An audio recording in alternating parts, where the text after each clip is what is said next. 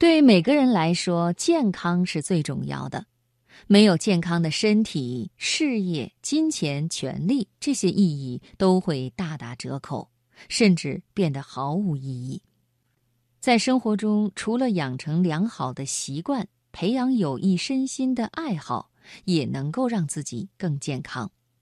今天晚上，生活中的美学，我们一起来分享汪国真的文章：爱好。能让自己更健康。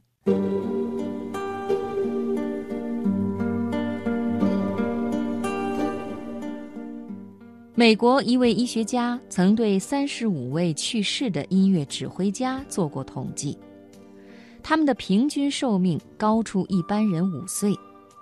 在欧洲也有类似的调查，常听音乐的人比很少接触音乐的人寿命长五至十岁。音乐对健康和长寿的作用远远超出我们的想象。中国古时音乐的音阶为五音，即宫、商、角、徵、羽，类似于今天简谱中的哆、来、咪、嗦、拉。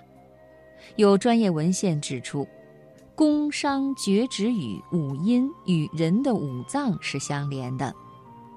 音乐之声可对人体产生作用，如宫音雄伟益脾，商音清静健肺，厥音亲切活肝，止音轻快养心，语音柔润补肾。据此，现代医学甚至用乐曲给人们开出药方。的确，音乐常常能给我们的心灵带来宁静、清爽、辽阔、悠远等美好的感觉。这些我们能够从古诗词的描写中感受到。如李白在《听蜀僧俊弹琴》里写道：“为我一挥手，如听万壑松。”从诗中可以看出，琴声带给李白的是万壑松鸣，涛声阵阵。听这样的琴声，怎不令人心旷神怡？音乐能给人带来很多美妙的感觉，经常浸润在这样一种氛围里，无疑对健康十分有益。中国历史上有关音乐的故事很多，孔子到齐国，听到韶乐非常喜欢，欣赏了韶乐之后，三个月不知道肉的滋味儿。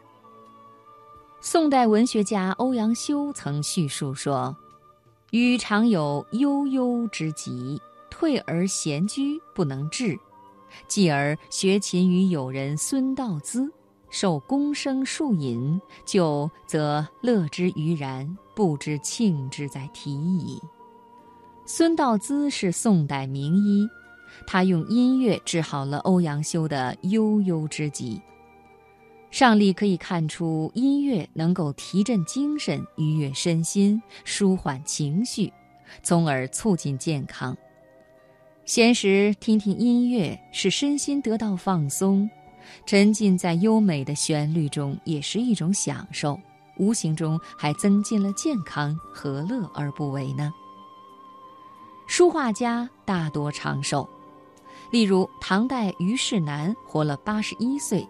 欧阳询活了八十四岁，明代董其昌活了八十三岁，文征明活了八十九岁，清代刘墉活了八十六岁，阮元活了九十五岁。在过去人生七十古来稀的时代，这些名士都算得上是很高龄的了。习书画为什么能健身呢？我以为大致上有以下几个原因。神闲气定，摒弃杂念。当开始习书作画时，会逐渐变得全神贯注，心无杂念，浮躁没有了，忧虑没有了，患得患失也没有了，人就会觉得从容、淡定、悠然。显然，这样一种精神状态，比心浮气躁、瞻前顾后，甚至忧心忡忡，对人的健康有益得多。作书画常能使人物我两忘。唐代书法家虞世南为了学习书法，曾把自己关在楼上，待学有所成才下楼。